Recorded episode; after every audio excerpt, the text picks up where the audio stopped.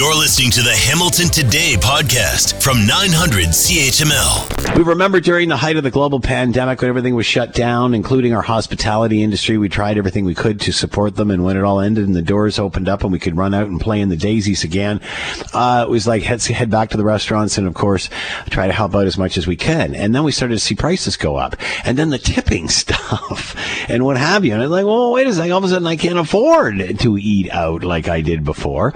And it was same thing with travel. Once, especially, you could get your passport and you could sort of move through the airport. Let's go, let's go, let's go. Well, now we see uh, that uh, hotel prices, for example, specifically in the Toronto area, but on any large city, are going through the roof. Uh, we talked earlier a few weeks ago, a few months ago, about how there may be some fall sales. Uh, does that still apply? Let's bring in Barry Choi. Per, uh, uh, Barry Choi is a travel expert, and he is with us now. Barry, thank you for the time. I hope you're well. I'm good. Good afternoon. I think we were talking, or somebody was a few weeks ago or a few months ago, that we may see uh, some opportunity at this time of the year for winter travel. Are we seeing that? It was us talking about it, and I think there is still opportunities to find deals. It just depends on what you're looking for.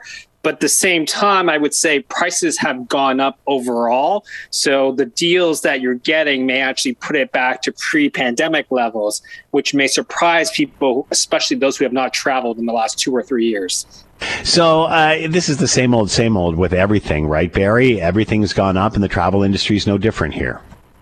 You know, I think the best way to explain to people who aren't used to traveling right now is like travel is back. You know, we talked about throughout the summer how there was a lot of demand, which increased prices. You know, one good example is I was in Vancouver three weeks ago, and hotel nights were going for six hundred dollars plus a night.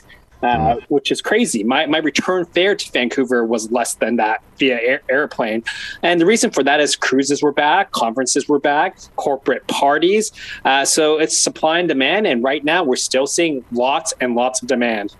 Uh, still an issue with getting enough people to fill the jobs in the industry to get more planes in the air and more of this going on.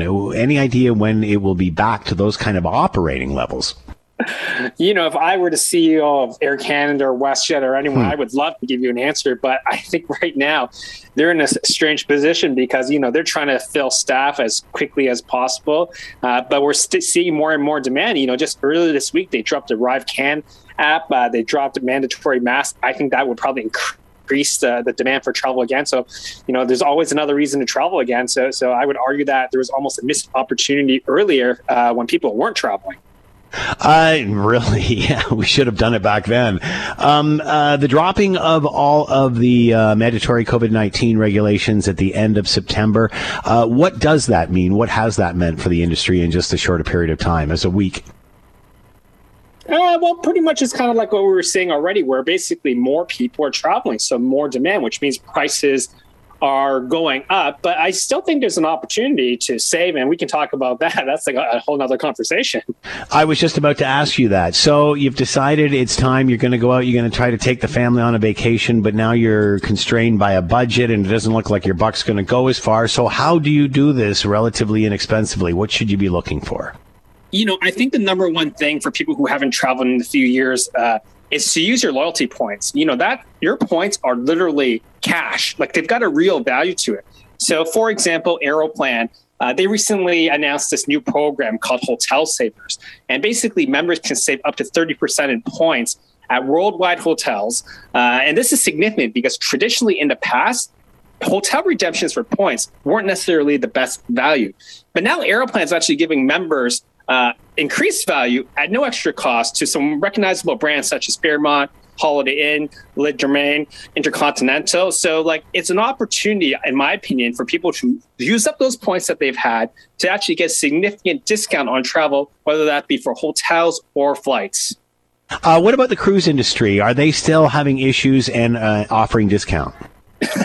you know what? When I was in Vancouver, I saw four different ships take off. So mm. I hmm. don't think they're having a problem filling up those uh, seats or cabins, what you want to call them.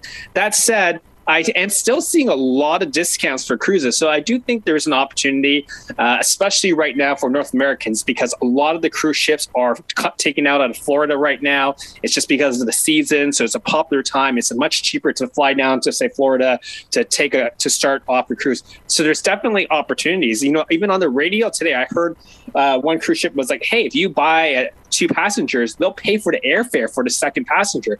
So there are some real enticing deals out there for cruise ship operators. What about Florida, Barry? Uh, you know, valid point with uh, Hurricane Ian and such. Uh, what does that mean for their season as we just about to head into the snowbird season?